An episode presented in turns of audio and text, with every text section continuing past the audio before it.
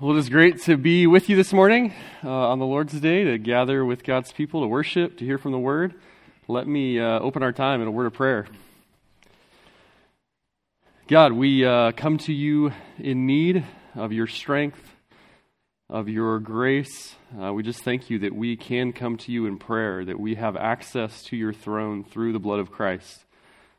So we just uh, we thank you again that we can come and worship that you have transformed us, that you have made us alive in Christ, so that we can, in the heart, be worshipers of you.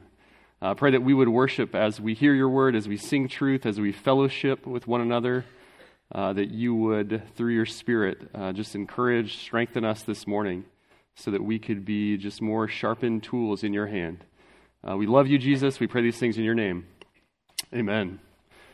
All right, well, you can open your Bibles back up to uh, Proverbs 31. Proverbs 31. This is uh, part three, just a little mini series on, uh, on Proverbs 31, this picture of a godly woman.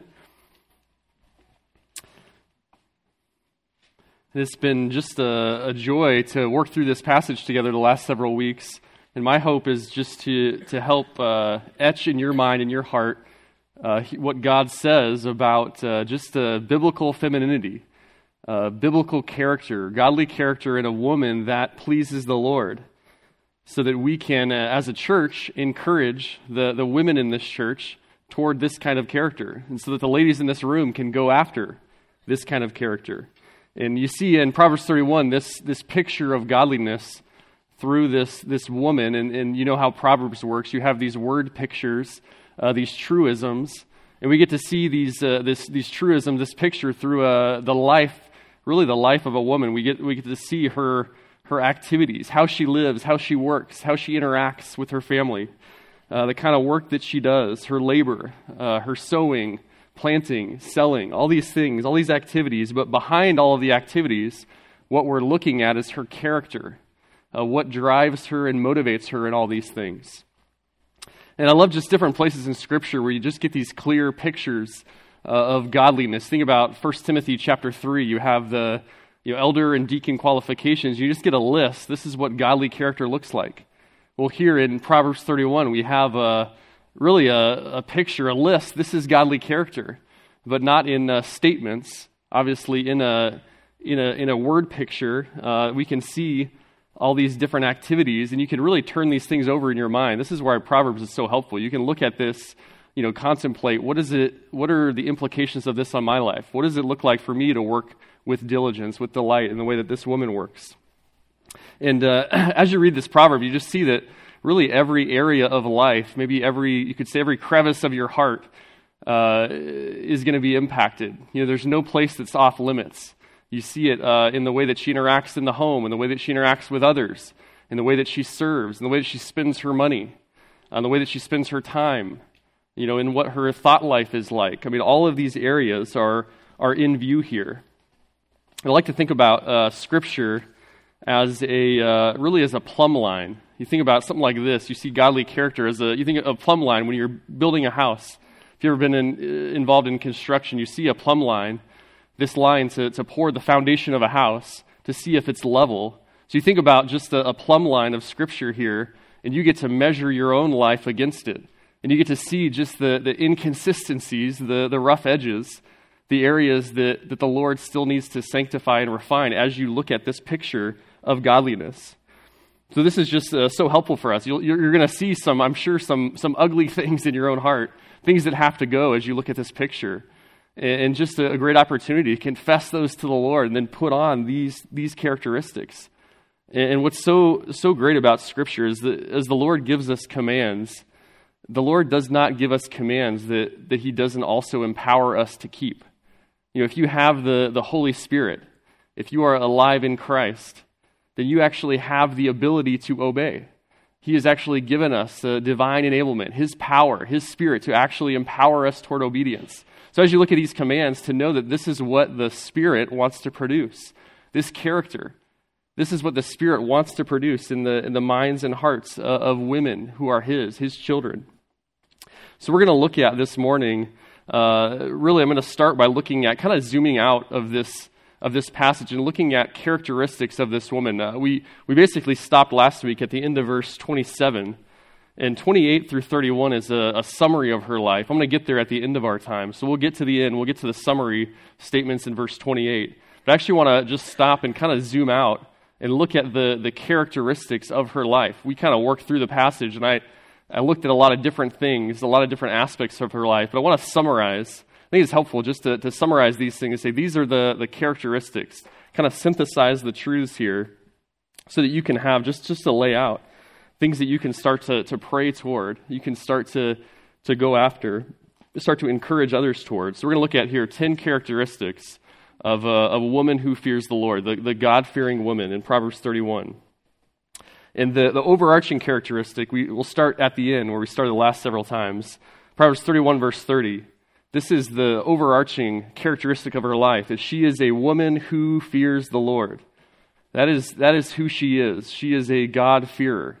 This Old Testament expression of saving faith. In the New Testament, you can think of different words a, a Christian, a follower of Christ, someone who has repented and believed. Well, the Old Testament, one who fears the Lord, that is a, a statement of someone who has a right relationship with God, who has, who has repented and believed, who has saving faith. They are a God fearer. They see God as, as creator, as judge, and they also see him as a savior, as a saving God.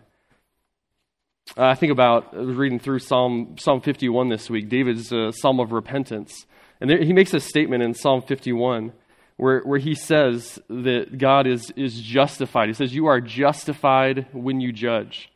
That is to say, I, I deserve your judgment. I agree with you, God, that I deserve judgment. And at the same time, to say, God, you are a God of loving kindness, and you love to forgive sinners. I mean, this is the, the heart attitude of a God-fearer. God, you are just to judge, and you love to show loving kindness. And I have submitted to you in faith. So th- this is who this woman is. She is a, a God-fearer. She has been reconciled to God, and now she wants to please him. So living all of her life uh, in the, you could say, in the presence of God, under his authority. So here, as, as we work through, just to, again to summarize uh, verses 11 through 27, just the, the characteristics of this woman's life. And we'll first uh, verse 11, you, you see just the, this statement the heart of her husband trusts in her. I think such a significant statement. Uh, so, number one, uh, she is trustworthy. Trustworthy. You talk about trust, you know, a husband to trust his wife. You talk about trust in the Lord.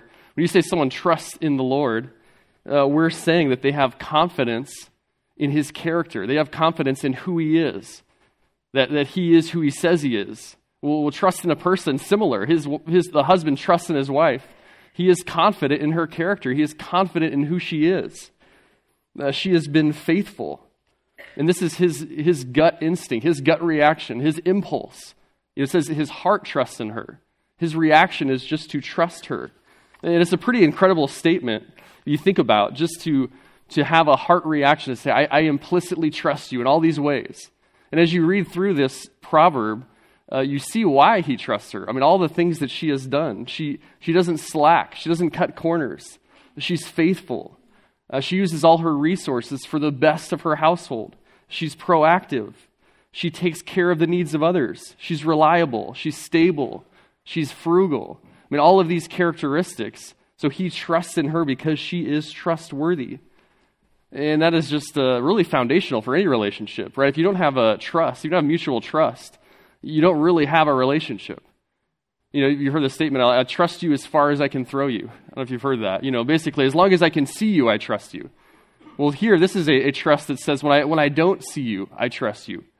When I don't know what you're doing, I, I, I actually trust you because I have such confidence in your character.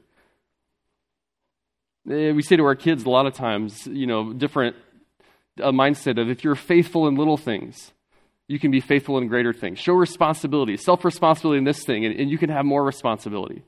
Well, here she has shown so much uh, responsibility, so much faithfulness, that there is just a complete trust in her character. And on the flip side, you could just uh, you could think about all of the ways you could betray trust.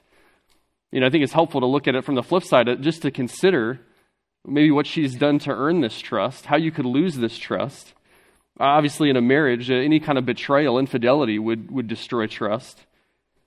Uh, even just something simple, though, just not doing what you say you're going to do, not, not following through on commitments would destroy trust. Uh, if there's no confidence that she's actually going to follow through, she's actually going to do her work. Well, clearly that's, that's not the case here.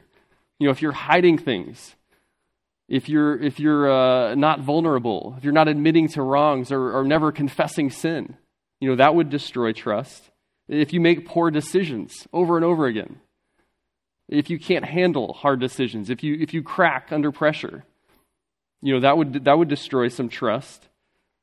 Uh, if you hide things, or even just uh, poor spending habits, you know, I, I can't trust you with resources. But you see, in all of these things, he trusts in her. So there's a, just an assumption here of, of communication, of, of, integrity, that she has a follow through. And this is just a, from a marriage standpoint, it's helpful just to kind of assess your own marriage to say, how are we doing? Are, are we trustworthy to each other? Have I, have I endeared trust in my spouse? Am I doing anything that actually uh, undermines trust? Or am I building trust? if you just were to think about maybe the, the strongest marriage that, that you know of, just think about a couple. In your mind, I'm sure we could all think of a couple or two and think, you know, what's the, the strongest marriage? What, what makes that a strong marriage? What is it about them that makes for such a strong marriage? You know, it's not going to be just as something as simple as like, oh, they have fun together or they like each other. I think this statement would capture, if you were going to boil down, what is it? Oh, they, they trust each other. The heart of her husband trusts in her. And she, verse 12, she does him good and not evil all the days of her life. I mean, that, that kind of relationship, uh, a mutual trust, doing him only good all the days of his life.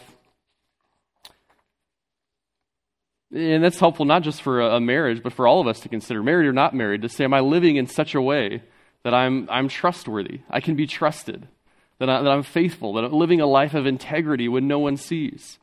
You know, the people closest to me, that know me the, the best, they trust me implicitly. So she is, number one, she is trustworthy. And as you, as you watch this woman's life, as you keep reading uh, verses 13 onward, I think the, the characteristic that comes up over and over again, what, what marks her life, is really her work ethic, just how hard she works. And that's the, the second point is, is she is diligent. Diligent. She is a, a hard worker. Everything that she does. Uh, over and over again, you see her hands, verse 13. She works with her hands. Uh, verse 19, she stretches out her hands. Verse 20, she extends her hands. Her, her hands are in view over and over again because she is working. Uh, she, she labors diligently. She, she won't get sucked into a, just a lazy lifestyle. You think about the culture we're in, especially I think Arizona. So many people talk about moving to Arizona because of, because of the climate, because of the lifestyle, because of the you know, outdoor recreation. People come here because they don't want to work hard, because they want to relax. Right? And she is just not going to be sucked into a, a lifestyle of relaxation. She, uh, she is diligent. She's a hard worker. Verse 13, it says she looks for wool and flax. That is, uh, she is proactively looking for materials. These are materials for sewing. So she's actually going out of her way to say, I want to I wanna look for materials. I want to be proactive. Uh, she's taking initiative here. She doesn't have to be told what to do. She's, she's getting after it. That's what her diligence looks like. Verse 13, uh, it says she works with her own hands. You know, she makes this clothing herself. She, she's able to, to, to get dirty, to, to work hard. Uh, verse 14, it says that she is like a merchant ship. This merchant ship going on a, a long journey, uh, going on a far journey to, to get food for her household, willing to, to go the extra mile, not slacking off. There's a, a frugality in view there, but also just a diligence. There's no, no slack in her work. Uh, verse 15, it says, She rises. she rises while it is still night. So she gets up early. She's not, a, not afraid to get up early to, to make sure that she, she does her work, make sure that she gets the, the job done well. In verse 18, it says, on the flip side, she senses that her gain is good and her lamp does not go out at night. So she's willing to stay up late. And again, we shouldn't read this, I think, as just a, a day in the life of this woman. I think it's seasons of time you know, periods of time. This is a characteristic of her life. So there are seasons where she has to rise early. There are seasons where she has to stay up late. but she is, uh, she's willing to go the extra mile uh, because of just her diligent work ethic. Uh, verse 19, you see uh, just manual labor. She stretches out her hands to the distaff, and this is a, a sewing loom, and her hands grasp the, the spindle. So here, what's in view is her sewing, you know, with her own hands, working hard. Uh, she's willing to, to master this craft. And you see as she's sewing that she, it goes on to say that she, verse 24, she's making linen garments and sells them to tradesmen. That she's actually mastered this craft. She's worked really hard over years and seasons of time to be an expert at this. And just consider what that would take. I, I was listening to uh, this basketball uh, podcast uh, about these two guys that are shooting, about uh, shooting guards, some of the best shooters in the NBA. And They were just talking about their their work ethic. How do you be the best shooter in the NBA? And the one guy said, Well, every single day I take 340 shots. 340 shots. And he goes through every spot on the court, you know, 20 shots at each of these spots. You know, and it's just a, a perfect arc, perfect uh, form, you know, to, just to capture. I want to have the best shooting form, to be the best shooter in the league. And I just thought about that, to just really to master your craft, to have that kind of work ethic. You know, what does it take to be so good at something that you've done it over and over and over again? Well, here, she is, she is so good at this. She is working hard, so good that she can sell it to the, the traders. She, she makes the finest linens because she has mastered her craft. She doesn't take days off. You know, every time she puts her hand to this, she follows it all the way through. So, this is just a, a life of diligence, a life of self discipline, uh, a life, a discipline, a trim, bla- trim back life. You know, she's willing to go the extra mile, she's willing to get up early. Uh, she's not coasting. You know, she says no. It says in verse 27 that she does not eat the bread of idleness. Eat the bread of idleness. That is to say, she doesn't enjoy. Uh, she doesn't enjoy being lazy. She's not. She's not fulfilled by laziness, by idleness. She says no to it. Yeah, she's not feeding that that fleshly comfort. I think about Proverbs six, the the sluggard you have in Proverbs 6 kind of this like siren song of the sluggard. You know, a little sleep, a little slumber, just a little bit more. And it says she doesn't enjoy that. She won't eat that bread. If you were to ask uh, an employer, you know, what's, what's one thing you're looking for in an employee, especially at maybe an entry level position? I think what you'd find most people say, and I've heard, I've heard this, is well, they have to work hard. They have to be able to learn and they have to be able to work. Right? They have to have the humility to be taught and they have to work hard. I think the same thing in, in relationships. You're going to ask, you know, a young man's asking, what should I look for in a, in a woman? Well, is she a worker? Is she diligent? Is she willing to work? And does she have the humility to learn? The same for young men. Does he work hard and, and is he teachable? And you, you, see these characteristics on display in this woman. She is diligent. And we're going to see later, she is, she is humble. She is teachable. But in, in all this work, you could imagine being so busy working so hard and just putting your head down and just being self focused. Uh, just being consumed with, okay, I got to get this done and I got to get this done and I got to get this done. But, but you see, she is, uh, she's focused on others. And, and, also, what you see is you see a, a gratefulness. She takes joy in her work. Uh, that's the, the third point here. She is grateful. Look at verse 13. As she's looking for wool and flax, it says she works with her hands in delight. There's a, an enjoyment, there's a joy that she finds in her work. She is a, able to be thankful in it. I think that, that phrase, she works in delight, is, I think, can be pretty indicting as you think about it. It's, it's one thing to work hard. It's one thing to say, here's all the stuff I have to do, here's my to do list. Let me make sure I get everything done. It's another thing to say, thank you, Lord, for this work that you've given me. To actually show up at work and be thankful, to be grateful, Thank you, Lord, for, for giving me a, a, body that can work and hands and feet. Thank you for giving me these abilities and gifts. Thank you for, for giving me skills that I can use for your glory. Just think back to, to Genesis chapter six, Genesis chapter one and, and day six of creation. You know, God puts Adam in the garden to, to cultivate and keep the garden. He puts him in the garden to work, gives them responsibility. He says, It is good for you to work. This is a gift from God. And she remembers this. She works with her hands in delight. She, she enjoys her work. Verse 18, it says she senses that her gain is good. Uh, that word senses is, is the same word for taste. You know, she experientially senses, she tastes that her work is good. You know, she finds fulfillment in a job well done. Uh, the idea of going to bed tired at night. You know, we've all been there where you, you have a long day at work, or maybe you're working outside doing yard work, or you have a, a long day uh, at home and just lots of manual labor, and you're exhausted at night, and you go to bed and there's a, a sense of accomplishment. I worked hard today. She, she enjoys that. There's a, a thankfulness, a gratefulness in that. Uh, if any of you have ever had a job, all of us that have gone to work, you know that this, this takes work to cultivate this kind of attitude. You don't just show up at work on Monday just feeling grateful. Right? You don't just every Monday, it's a, it's a new battle, right? Tomorrow morning to get up and say, Thank you, Lord, for the, the week you have in front of me. Right? A battle to wrestle to our hearts to the ground, to, to have a what I'd call a gospel gratefulness. Thank you, Lord, for saving me. Thank you for giving me abilities. Thank you for making me part of your family. Now, thank you for giving me these responsibilities I get to step into today. I mean, that is a, a daily habit that she has. She is taking her heart before the Lord uh, to be thankful, to be grateful, to work in delight. Again, this is a woman who fears the Lord. All, all, of this under the watchful eye of the Lord. So she is, uh, she is grateful. And that doesn't, you know, not to say that there's not going to be hard days, hard seasons of work, discouragements at home. I mean, all those things are true. But what characterizes her life is gratefulness. And this is not a, sinlessness. You know, as you, as you read her life, she's not sinless. But the characteristic of her life here, gratefulness as she works. I remember when I uh, started working at the church a couple years ago, and in my mind, it's like, this is great. I get to work at the church.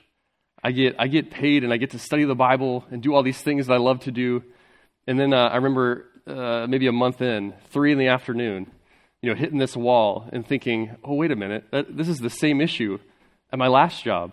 At three in the afternoon, I have to actually push through, work hard. You know, my temptation is to be lazy, to stop working. And I, and I found out pretty quick, it's like, oh, it's not the, the issue isn't the job that I had, right? And I knew that going in, but just to be reminded again, the issue isn't the, the job. The issue is the heart that you bring to it you know, this daily battle to just to work hard, to be diligent, to be thankful as you work.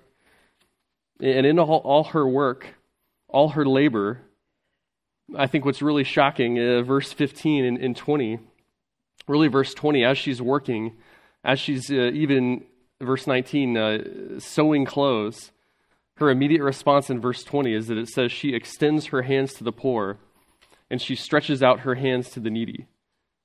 So she's not self focused as she works. There's a, a generosity. And number four, she is others focused. Others focused. She is uh, working for the good of others, eager to step in and give. You know, not just consumed on what's in it for me. And this is so hard. If you're if you've ever been busy, you know, you're working hard, you have so many tasks to do, a laundry list of things to get done. So easy to just become self focused right? Just agenda driven. This is all about me and, and, getting my checklist done today. But she is eager to, to step in and give. The, the second the, the needy person asks, you know, she's considerate, she's thoughtful, she's looking out for the needs of others. The same thing in verse uh, 15. She rises while it's still night, so she's getting up early so that she can give food to her household. You know, she's getting up early not for herself, but she's giving, uh, uh getting up early so that she can give so that she can take care of, of those around her. She is focused on the needs of those uh, that she's responsible for, her household. Uh, eager, considerate, aware, uh, ready to help.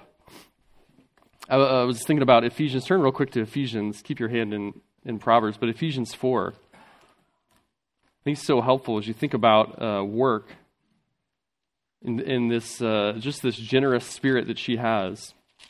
I think Ephesians 4 ties these things together so well. Ephesians 4:28. You have this section of, of, put off, put on. You know, put off these these sins, renew your mind with truth, and, and put on right living. And here the the put off in verse 28.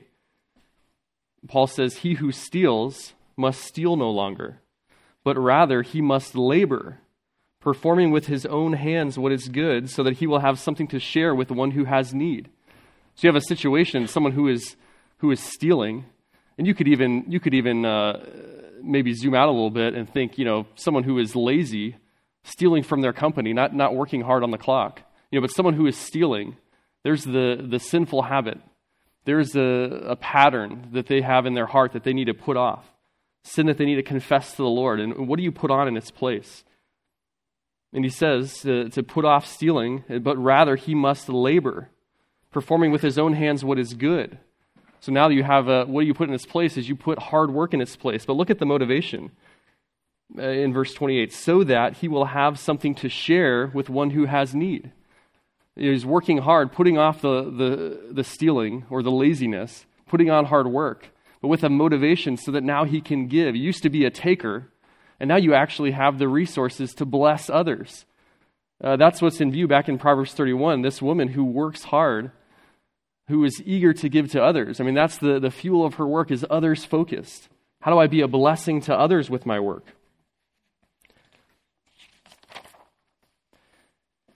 And we're, uh, we're making our way through these pretty quick. So, again, this is just, uh, just to summarize, kind of synthesize. Here's some characteristics, big picture, for us just to have some things to really to take away as you try to summarize this proverb. There's, you could really summarize these a lot of different ways as you think through the just different angles on these, on these truisms here.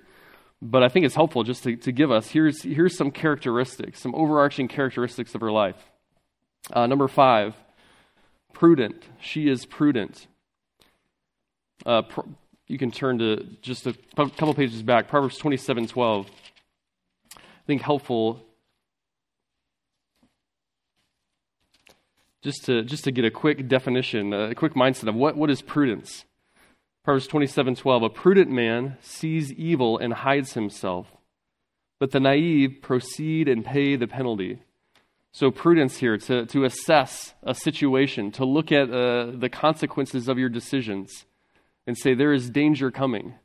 So I'm going to I'm gonna make this decision in light of uh, future consequences. Or the naive, they're not, they're not thinking about decisions, they're not thinking about consequences. They're not thinking that their, their actions have any consequences. They just proceed. They just make whatever decision uh, just off the cuff, on the fly. And it says, and they pay the penalty.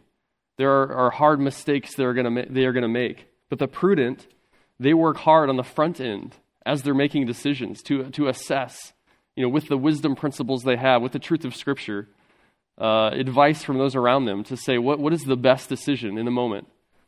And here she is prudent. You see uh, her assess her situation, her look forward. What's coming, and how do I plan for it? Uh, verse 15.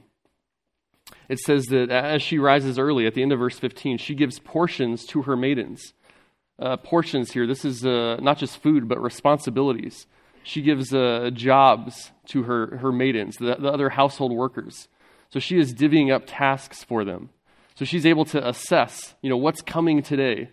What are the things in front of me? How do I delegate these responsibilities to others? So just day by day, she is, she is planning, she is assessing. She is uh, looking at, at her daily life and saying, what's the best way to accomplish this task? But then you have uh, verse 21, more than just day by day, she's, she's actually looking ahead at seasons of time. It says in verse 21 she's not afraid of the snow for her household, for all her household are clothed with scarlet. So here she's looking forward at seasons of time. She says, Winter is coming. I know that the snow is coming. My family needs to be clothed in warm clothes. So what does she do? She ahead of time. She prepares ahead of time. If you, if you read kind of the flow, verse 13, she's looking for wool and flax, these materials to make clothes. Verse 19, she's using her hands to actually make them. And now, verse 21, she's not afraid because she's done all this work. So she proactively prepared, got the materials, made the clothes, and now she's prepared for winter ahead of time. And this is prudence to see this is uh, winter is coming, danger is coming. There's something on the horizon, and she proactively uh, works ahead of time. So you could uh, you could just think about what this would look like just in daily life of your of your family daily life to just to say, what are the, the needs of the family? What are the needs of, of the people in my life? What are the needs of my children? What are the dangers in front of them? How do I, how do I help prepare them for the future? You know, to have a, a pulse on the family, to know what's coming, to know where everyone's at and what they need. Not just uh, physically, but you could think spiritually. You could think uh, emotionally, all these different aspects of their life. How do I help prepare them for the future? So she's not just uh, making decisions uh, on the fly She's not just uh, every moment, just, okay, what's, what's next? But she's actually planning in advance. There's a, a thoughtfulness, a diligence, You know, you could even say a teachability, a humility to, to start to plan ahead. That, that, takes, uh, that takes humility, right? To say, I don't have all the answers. I actually need help to think about the future. And that's the, that would be the next, uh, really the next characteristic. This woman is, is humble. She is humble. Number six. And what I mean by humble is, is a couple things that she is not, she's not looking for position. She's not looking for praise. She's not looking for recognition. I mean, you see as you read the end of the psalm or the end of the proverb here that she, she is praised. People do recognize her. They praise her. They recognize her character, but that's not what she's doing it for. And verse 23, I think, highlights this. It talks about her husband. It says her husband is known in the gates when he sits among the elders of the land.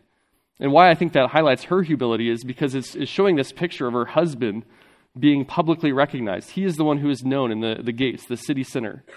He is an elder. This is uh, the community leader. He's one of the community leaders in the land. So he has this position of, of prominence, of public recognition. And, and you read this, and I think to read it as, and this is a good thing. She is supportive of this. She has embraced her role and wants him to embrace his role. There's a, a humility there to say, I want to embrace the, the position that God has put me in. I want to embrace the I want to embrace the work that God has for me. So she is she is not uh, railing against, you could say, God's providence to put her in this situation in this season of life to support her husband. She is humble herself under the, the mighty hand of God. I mean, that is humility to say, God, you are God and I am not.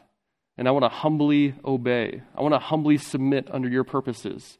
I want to humbly follow uh, whatever path you have for me. And you see verse 22. Uh, we talked about last time, just this, I think this shocking statement in verse 22. It says, Her clothing is fine linen and purple. So you find out here, this is clothing of nobility. She actually has a, a noble rank in society. So this woman who is working so hard, who is so diligent, who is willing to work with her own hands out in the field, is, uh, is of a noble class. So again, just a humility on display. She's not saying, I'm, I'm too good for this work. Uh, this is beneath me. No, she, she just embraces whatever the Lord has for her. And again, this is the, the one who fears the Lord. Think about Isaiah 66, verse 2. The one that God looks to is the one who is humble, broken in heart, who trembles at God's word. And this is a God fear. They are, they are humble, characteristically humble uh, embracing wherever the Lord has placed them, the, the role that they have. And as you, as you see her position here, I think what's really helpful is just to, to take back from you know, the, the worldly mindset around us that would say that you know, this woman who is embracing uh, home life, who is, who is going after her household, verse 27, that she looks after the way of her household to say that she is not squandering her life, she's not squandering her abilities. She is not just sitting on the sidelines. But number seven, she, she is ambitious. You read throughout this proverb, she is ambitious. She has goals. She is working hard. She is expanding the resources of the household. She has a drive, you could say, a godly ambition. She's not uh, squandering her opportunities. Look at verse 16. It says, She considers a field and buys it. From her earnings, she plants a vineyard. So she is uh, expanding the resources of the, of the, of the household. It's even in, in verse 16. She, she buys the field from the earnings of the field, from the produce of the field. Now she has more earnings. Then she plants a vineyard. So you just see this progression, uh, just uh, very goal centered here. She is driven to, to work hard, to, to grow the, just the resources that she has.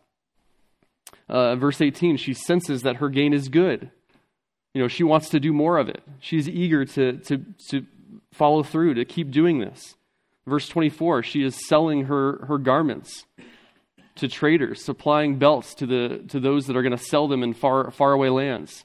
Again, just the ambition here, the, the motivation. So I think it's helpful just to hold kind of both of these truths. She's content, she's humble, she's content in her position. At the same time, she is ambitious. Both of these things are true. She, she doesn't just, uh, she's not used this uh, as an excuse to say, well, I'm just in this position. I'm just going to chill. This is all the Lord has for me. No, she is eager. She is driven to just to maximize whatever the Lord has put in front of her. Think about Paul in 2 Corinthians 5 9, just a, a godly ambition. You know, he says, I make it my ambition to please Christ.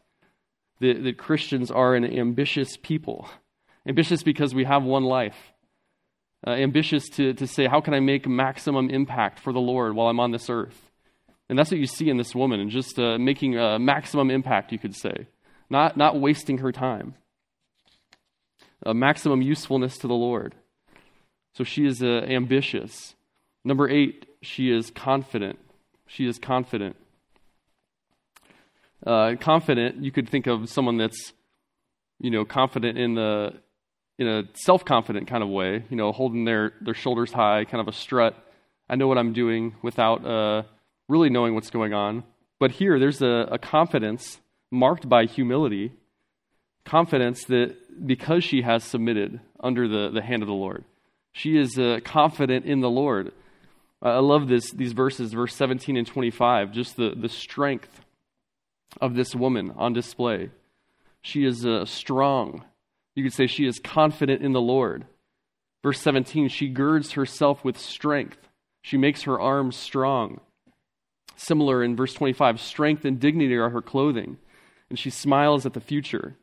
So there's a, a fortitude that she has, uh, an internal fortitude. She doesn't crack under pressure. Right? You could say a, a meekness, you know, the word meekness, a strength under pressure. That's what she demonstrates because she is confident in the Lord, uh, not second guessing, not so concerned about what other people think. As the, the, proverb goes on, you see verse 30, it talks about charm and, and beauty that we'll look at in a minute. But you think about the difference of someone that's so concerned about how do I look? How do other people uh, value me? What's, what's their perspective of me? Right? And, and someone that's so consumed with those things, a, a, fear of man, that's so concerned about what do other people think. But here, what you see in her is a, a strength, you know, not, not bending under the pressures of others, not going after uh, other people's opinions, but a, a confidence because she is confident in the Lord. You see that in uh, into verse 25. She smiles at the future you know, to stare the, the future, the uncertain future, what the future holds, all the anxieties, all the fears, all the unknowns of the future. You know, you think about the future, what, what's coming? Hardships and trials and uncertainties, all these unknown things. And she stares them down in the face and she smiles on them. She is not fearful of the future. Even she laughs at the future. She has a, just a disposition toward the future that is confident because her strength is in the Lord. Right? There's a, just a, a fortitude because she stands on, on a different kind of foundation. You know, she stands on a foundation of, of truth. She is a, a, a, fear of God, trusting His word, able to, to have certainty in the face of an uncertain future. So, this is a, a confident woman. Whatever trials and hardships and temptations, whatever other people say about her, she is still confident uh, her compass, you could say, her true north, found in the Lord. Uh, number nine, she is truth saturated, filled with truth. And I think you see that in verse 25 and 26, especially verse 26. You know, she opens her mouth in wisdom. When she speaks, she speaks truth. I think about Ephesians 4:15, speaking the truth in love. Well, how, how do you speak the truth? We have to know the truth. You have to be saturated in the truth. What comes out of her mouth is truth. Uh, wisdom, the, the application of truth to the situations in life. So it's not just that she knows a lot of facts, but she actually has, has applied those facts, those Bible, Bible truths, to daily living. She's actually worked through, you know, what, is, what does this book say? Not just what does it say, but how does it apply to my situation in life? How does it apply today to this decision? How do I take the truths that I know and, and apply them to this conversation that I'm having? all with the mindset of how do I please the Lord? How do I take all of His truth and walk in wisdom in a way that's pleasing to Him? So she is saturated with truth, so that when she opens her mouth, what comes out is truth. And sometimes uh, biblical counseling can get a, get a bad, bad rap because cause people become kind of robotic counselors. You know, someone can be, you know, I'm feeling anxious, and it's like you slam them with a Bible verse. Do not be anxious you know, or uh, they're unkind, and you just slam them with a Bible verse. Right, but here wisdom is saying, how do I take these truths? How do I apply them to your situation in life? She's actually teaching wisdom, How do I help you to, to navigate life with these same truths? How do I take you by the hand and, and point you to truth and say, hey, this is the, the truth that's going to help you? Let me help you navigate. Let me help you apply this to your life. That is what she does with truth because she is so saturated in her own heart. And the same with, uh, with verse 25. I mean, to be able to, to smile at the future, I mean, she has to, to know God's truth. She has to have confidence. She's confident in God's character because she knows God's word. Right? That is the way to have uh, confidence about the future, is that you have actually saturated your heart. You think about Psalm 1, the, the blessed man who meditates on the law of the Lord day and night. That's, that's who she is. She is the blessed one who is just saturated in God's word to, to be able to face the trials of life. So she, she knows the truth. Uh, lastly, number 10 here, and again, just uh, different ways to summarize. You could capture a lot of different characteristics here, but I think just trying to, trying to zoom out and say, here's the, the basic characteristics that, that kind of come out as you read this, this proverb. Number 10, she is a, a steward. You know, stewardship that is in view here. Uh, when I say stewardship, really just a, a way to say she is faithful with what God has entrusted to her. God has entrusted to her all of these, these resources, people, a household, all of these things as she is growing the resources of the household. You don't think we should read the verses where she is buying and selling and saying what that means is you have to have a, a side business. And if you're not making extra income, something's wrong. I think what's in view there is her stewardship, that she has the resources that she has. She wants to, to use those well and expand those that everything that God has entrusted to her, she takes seriously. Uh, turn turn to, to Matthew 25. I think it's just such a, such a helpful passage, Matthew 25, just to think about stewardship. Because I think about this passage as I read it, and I think about this woman, you just see that she has, she has lived this passage out, taking all the things that the Lord has entrusted to her and saying, How do I maximize those? Uh, Matthew 25, starting in verse 14 this parable of the, the talents. The, the, the Lord gives us this parable really to, to show us this is what faithfulness looks like.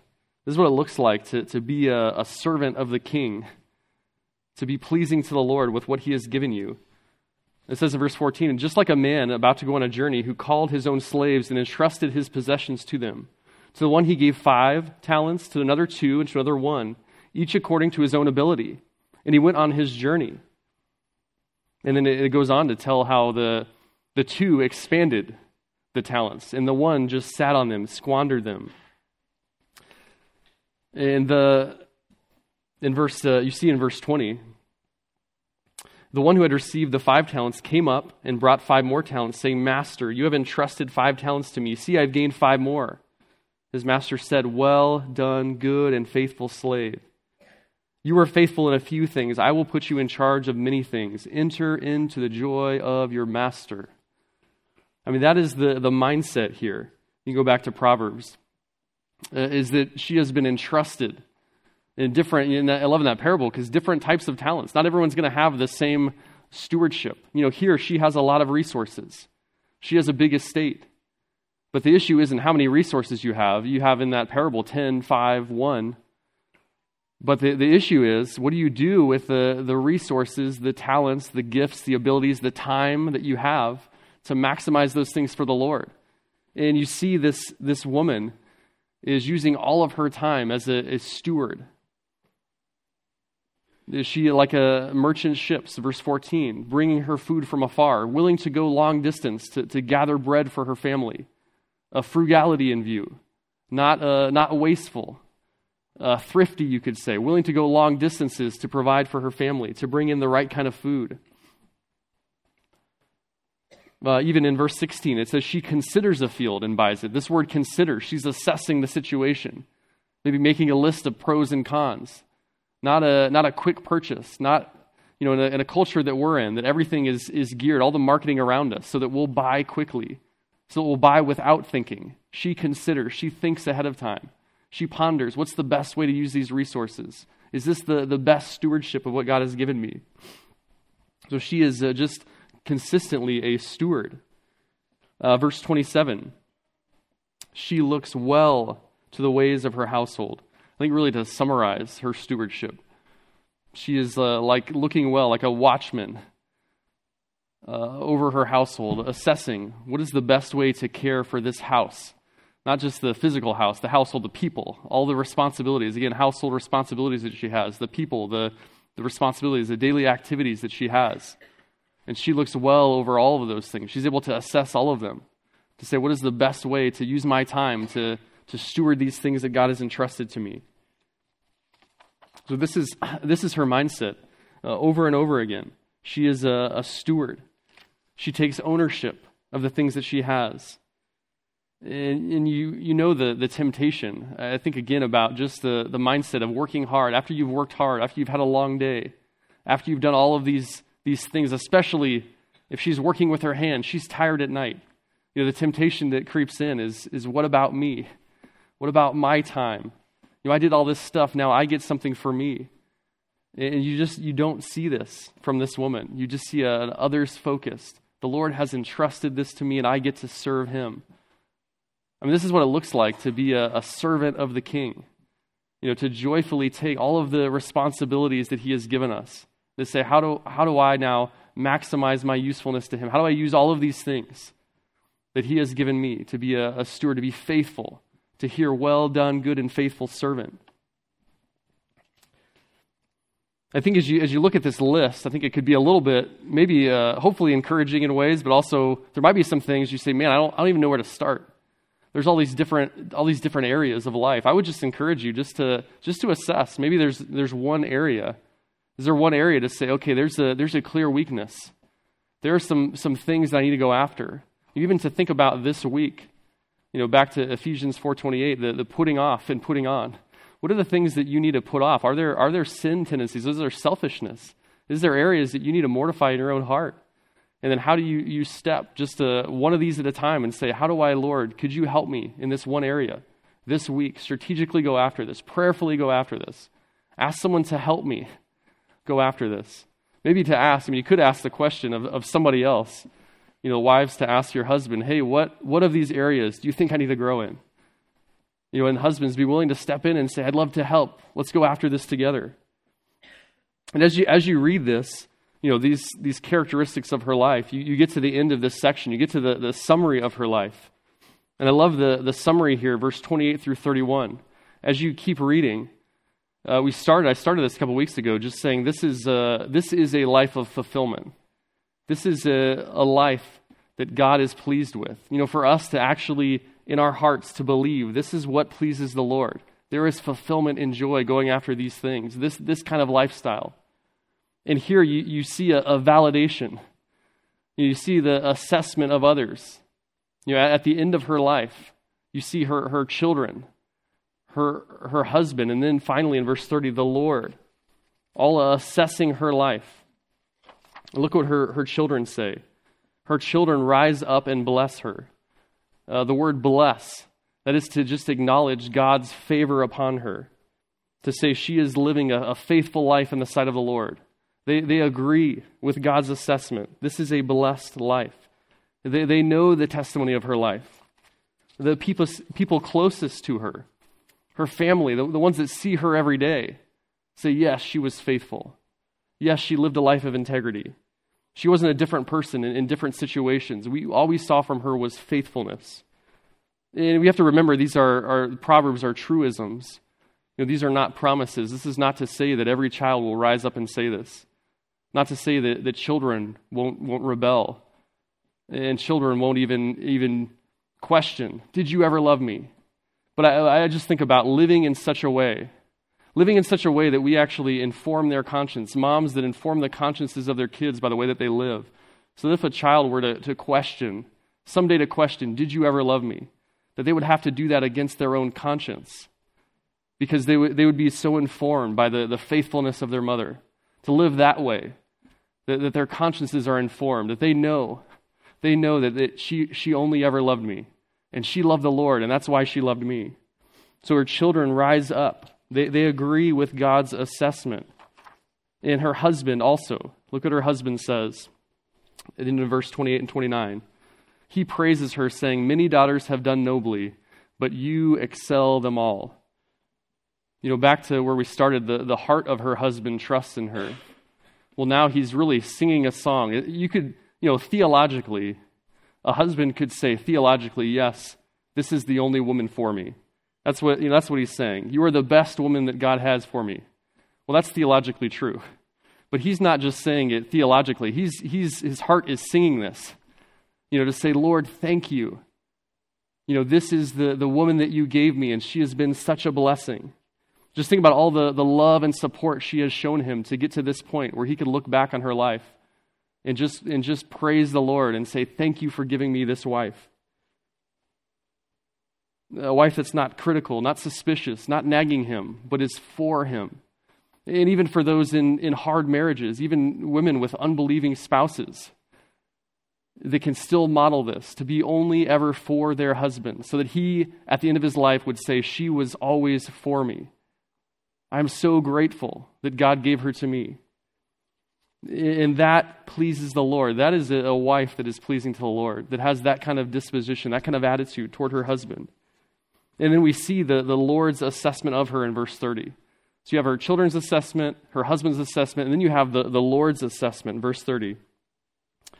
But before that, you, you have really back to the, think about the context of this verse.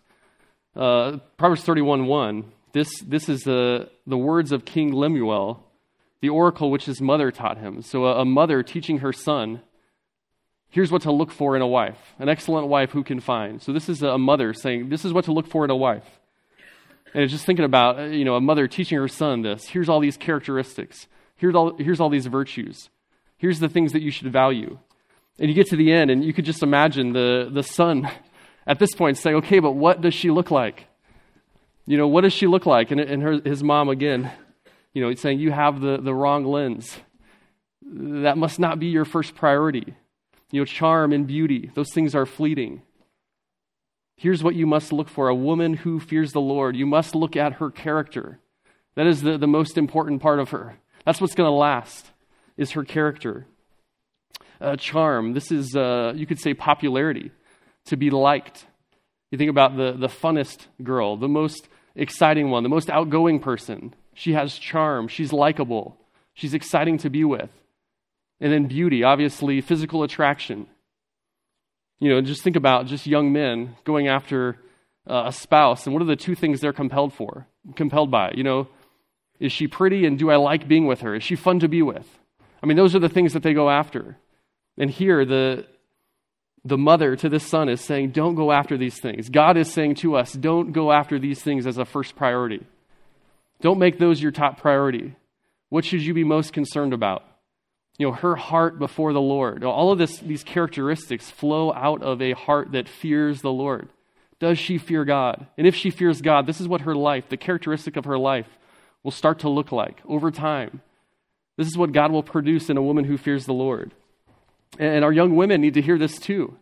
You know, in a culture that, that values all of the externals, a culture that, that says to go after beauty and charm, to be popular and likable and to look good. And that's what people are going to value.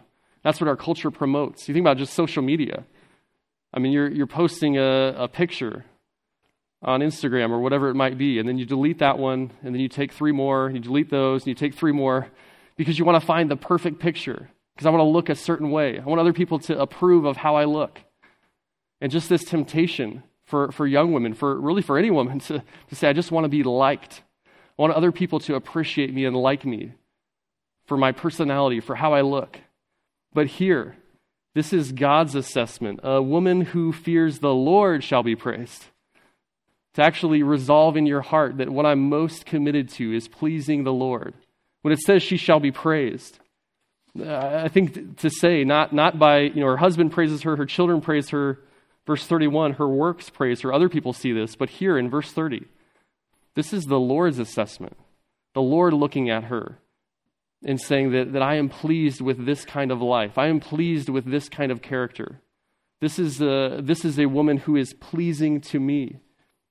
You know, he is saying, Well done, good and faithful servant. That, that is what pleases the Lord. And just to, just to remind us that if you are a follower of Christ, I mean, that is, that is our heart's desire is to, is to please Him, is to please Christ. you know, it can get, uh, that, that desire can be shrank by just by worldliness, by the, the sins that we allow in our lives, by the distractions. But our, our heart's desire is to please Him if you are in Christ. And here is what it looks like to live a life that's pleasing to the Lord. Uh, for a godly woman to have this kind of character, this kind of virtue.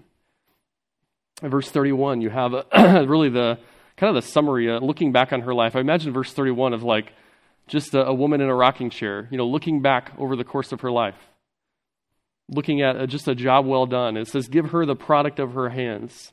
Let her, let her enjoy the fruit of her labors. Let her look back on her life with, with satisfaction to say this wasn't wasted. This was a, a fulfilled life, a joy filled life. This is a path to happiness and contentment. You know, going after these virtues, a life under the banner of fear of the Lord, under the watchful eye of, of the Lord. And it says, let her works praise her in the gates. Uh, Luke 7.35, Jesus says, wisdom will be known by her deeds. You know, that's the idea here that, that she is validated by her, by her lifestyle, regardless of what other people say, regardless of what the world says is important, regardless of the, what the world says is most attractive. That at the end of her life, you can look back and say, wisdom will be known by her fruit. That her works, how she lived, will praise her. She'll have a trail of faithfulness. All these people that interacted with her, all her family, friends, the people that came into contact with her, will say she was faithful. This is a, a life well lived. And I just uh, imagine a, a, church, us kind of to, to, zoom back out and think about us in the church, uh, just a, a room full of women, a room full of moms, uh, young women, young men who are looking to be married. Just to think about what does it look like for a, a church to embrace these things together, to go after these things, to encourage one another for these things. You know, imagine how that would look to a watching world. You know, the church that's the pillar and support of the truth as we embrace this truth, just to, to imagine the difference that that would create to say, what is, what is going on at that church? Why are the women all joyful servants? Why do they all delight in their work? Why do they all love so well and are so generous? Why are they all so grateful and thankful? How are they so strong in the face of trials? You know, just to imagine a, a group of women in the church like that, and then you and then you could talk to the men. At this point, the men either you're going to be indicted uh, or, or hopefully strengthened to say, I, I want to lead a woman like that. I want to encourage my wife toward that. I want to work harder to, to help her get there. I want to I want to teach my daughters to be those kind of women. I mean, that's what this passage should do for us to give us a picture. This is God as a loving father saying, This is what I want for my children. This is what I want to produce in you. And for us to, to go after those things, to say yes and amen, Lord. So let me, uh, let me pray for us that we would be a church that is marked by, by these kind of women. God, I just thank you for just the clarity of your word. I pray that we would just, with conviction, believe. It's easy to, to say words, it's easy to, to want to have uh, better circumstances, to enjoy our work, to enjoy our, our marriages more, Lord. But I pray that our desire would be to, to please you. Pray that our heart's desire Jesus, would be to please you because you are the one who died for us, the one who reconciled us, the one who brought us into your family, the one who left the throne of heaven to, to bring lost people to yourselves. So I pray that we would live this week in light of that reality, that we'd be fueled by a love for you, and that, that love for you would, would impact how we live tomorrow morning as we work, as we labor, as we go into jobs, in, in parenting, and all the things we have in front of us. We would do those as joyful servants of you, Jesus. We pray these things in your name. Amen.